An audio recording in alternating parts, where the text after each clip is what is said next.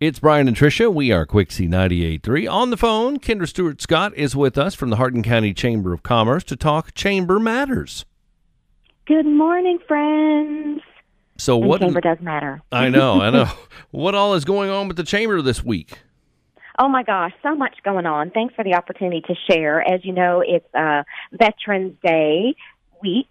Um, so tomorrow is our monthly luncheon, the 11th. We're still virtual, of course, but we invite everyone to please tune in on our Facebook page and listen to our fabulous speaker. We are very excited to welcome Lieutenant General Kolashevsky.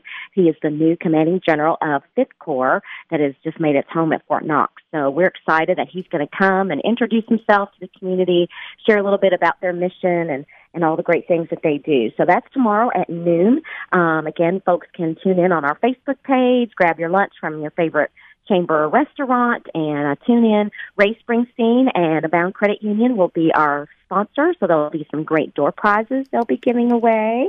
Um, and we'll also have a great message from Lisa Slavin, who is with Hardin County School, to talk about business opportunities and co-ops for um, Hardin County school students because we're always looking for great young minds, and this is a great opportunity for them. So we have got a chock full program tomorrow. Um, and then coming up next week, of course, it's just as busy. We've got a couple ribbon cuttings at our friend uh, Dr. Gebhardt Family Dentistry on Tuesday, the 17th at 1230.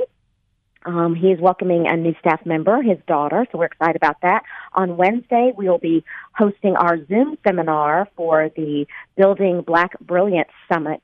So we're um, inviting again anyone that's a minority business owner um, or even a non-minority business owner. If you're a small business and want to learn about success and how to do it and how to get there, whether that's as a small business, a family business, um, a national corporation, a franchise, we've got it all for you. So that's at 12 o'clock on the 18th, and folks can register by going to our Facebook page or by our website, of course. And then on Thursday, the 18th, we or the 19th, sorry, we will have a ribbon cutting at TMS Therapy in Radcliff at 12 o'clock. So a lot on our plate, a lot going on, and of course, we'll be gearing up for the holidays, uh, selling the new ornament that's out, the Wreaths Across America ornament. So stop by and get yours today. Whew, I think that's everything. That's a lot. You did good. That's a lot. Thanks, brother. I have a note, so I keep going. Bam, bam, bam, bam, bam. Yeah. All right. Good so stuff. for more information or details, anytime anybody wants to find out about the chamber, where should they go? Just go to our wonderful website at hardinchamber.com. That is Kendra Stewart Scott with the Hardin County Chamber of Commerce, and we are Quixie 98.3.